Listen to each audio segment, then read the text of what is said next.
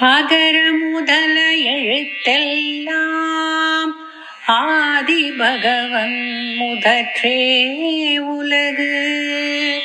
அகர முதல எழுத்தெல்லாம் ஆதி பகவன் முதற்றே உலகு.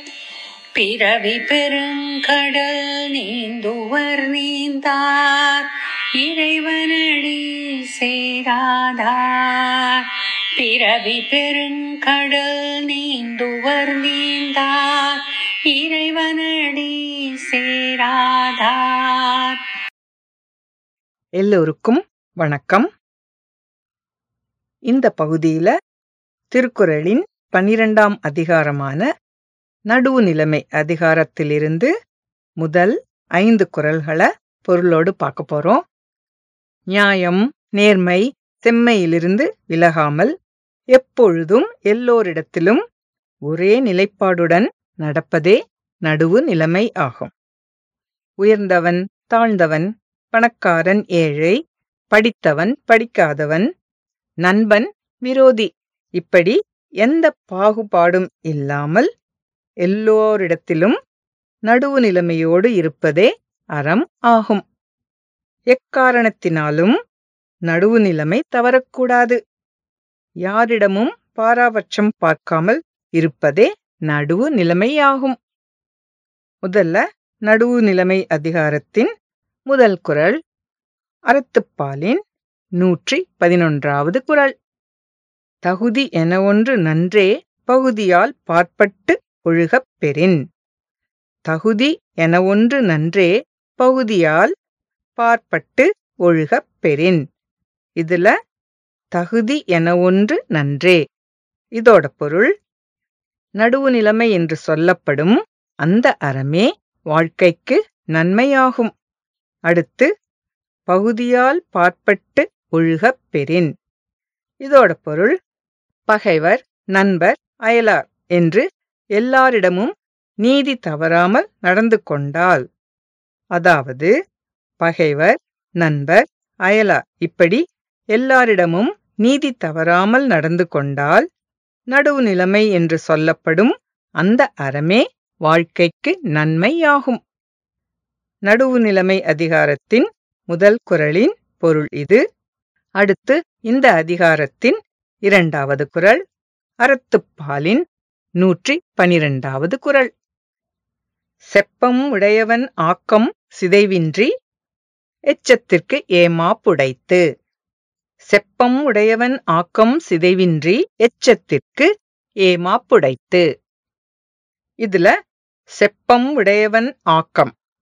இதோட பொருள் நடுவு நிலைமை உடையவனின் செல்வ வளமானது அடுத்து சிதைவின்றி எச்சத்திற்கு ஏமாப்புடைத்து இதோட பொருள் அழிவில்லாமல் அவன் வழியில் வருவோர்க்கு பாதுகாப்பாக இருக்கும்.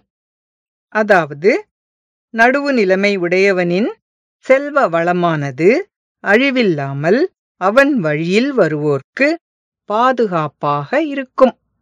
நடுவு நிலைமை அதிகாரத்தின் இரண்டாவது குறளின் பொருள் இது.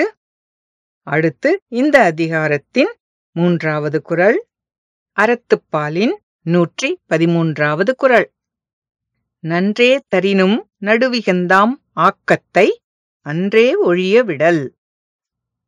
நன்றே தரினும் நடுவிகந்தாம் ஆக்கத்தை அன்றே ஒழிய விடல் இதுல நன்றே தரினும். இதோட பொருள் நன்மையே தருவதாக இருந்தாலும் அடுத்து நடுவிகந்தாம் ஆக்கத்தை அன்றே ஒழிய விடல் இதோட பொருள் நடுவு நிலைமை தவறி உண்டாகும் செல்வத்தை அப்போதே கைவிட வேண்டும். அதாவது நன்மையே தருவதாக இருந்தாலும் நடுவு நிலைமை தவறி உண்டாகும் செல்வத்தை அப்போதே கைவிட வேண்டும். நடுவு நிலைமை அதிகாரத்தின் மூன்றாவது குறளின் பொருள் இது. அடுத்து இந்த அதிகாரத்தின் நான்காவது குறள் அறத்துப்பாலின் நூற்றி பதினான்காவது குறள் தக்கார் தகவிலர் என்பது அவரவர் எச்சத்தார் காணப்படும். தக்கார் தகவிலர் என்பது அவரவர் எச்சத்தாற் காணப்படும். இதுல தக்கார் தகவிலர் என்பது. இதோட பொருள் நடுவு நிலைமை உடையவர் நடுவு நிலைமை இல்லாதவர் என்பதை அடுத்து அவரவர் எச்சத்தாற் காணப்படும். இதோட பொருள் அவரவர்களுக்குப் பின் நிற்கும் புகழாலும் பழியாலும் அறியப்படும்.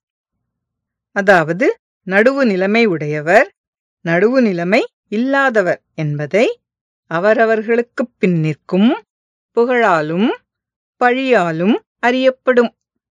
நடுவு நிலைமை அதிகாரத்தின் நான்காவது குறளின் பொருள் இது.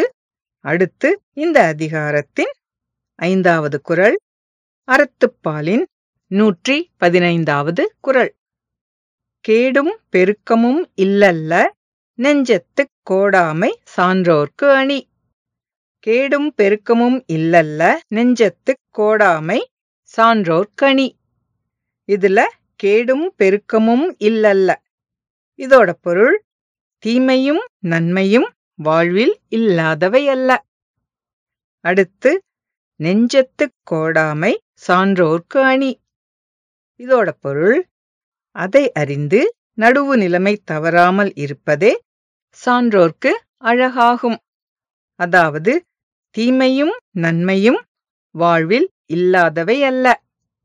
அதை அறிந்து நடுவு நிலைமை தவறாமல் இருப்பதே சான்றோர்க்கு அழகாகும். நடுவு நிலைமை அதிகாரத்தின் ஐந்தாவது குறளின் பொருள் இது. இந்த குறளோடு இந்த பகுதி முடிவடைந்தது. அடுத்து உள்ள ஐந்து குரல்களை அடுத்த பகுதியில பார்க்க போறோம். மீண்டும் சந்திக்கும் வரை for all our kids dot com சார்பாக நன்றி வணக்கம். அகர முதல எழுத்தெல்லாம் ஆதி பகவன் முதற்றே உலகு. பிறவி பெருங்கடல் நீந்துவர் நீந்தார். இறைவனடி சேராதார். இறைவன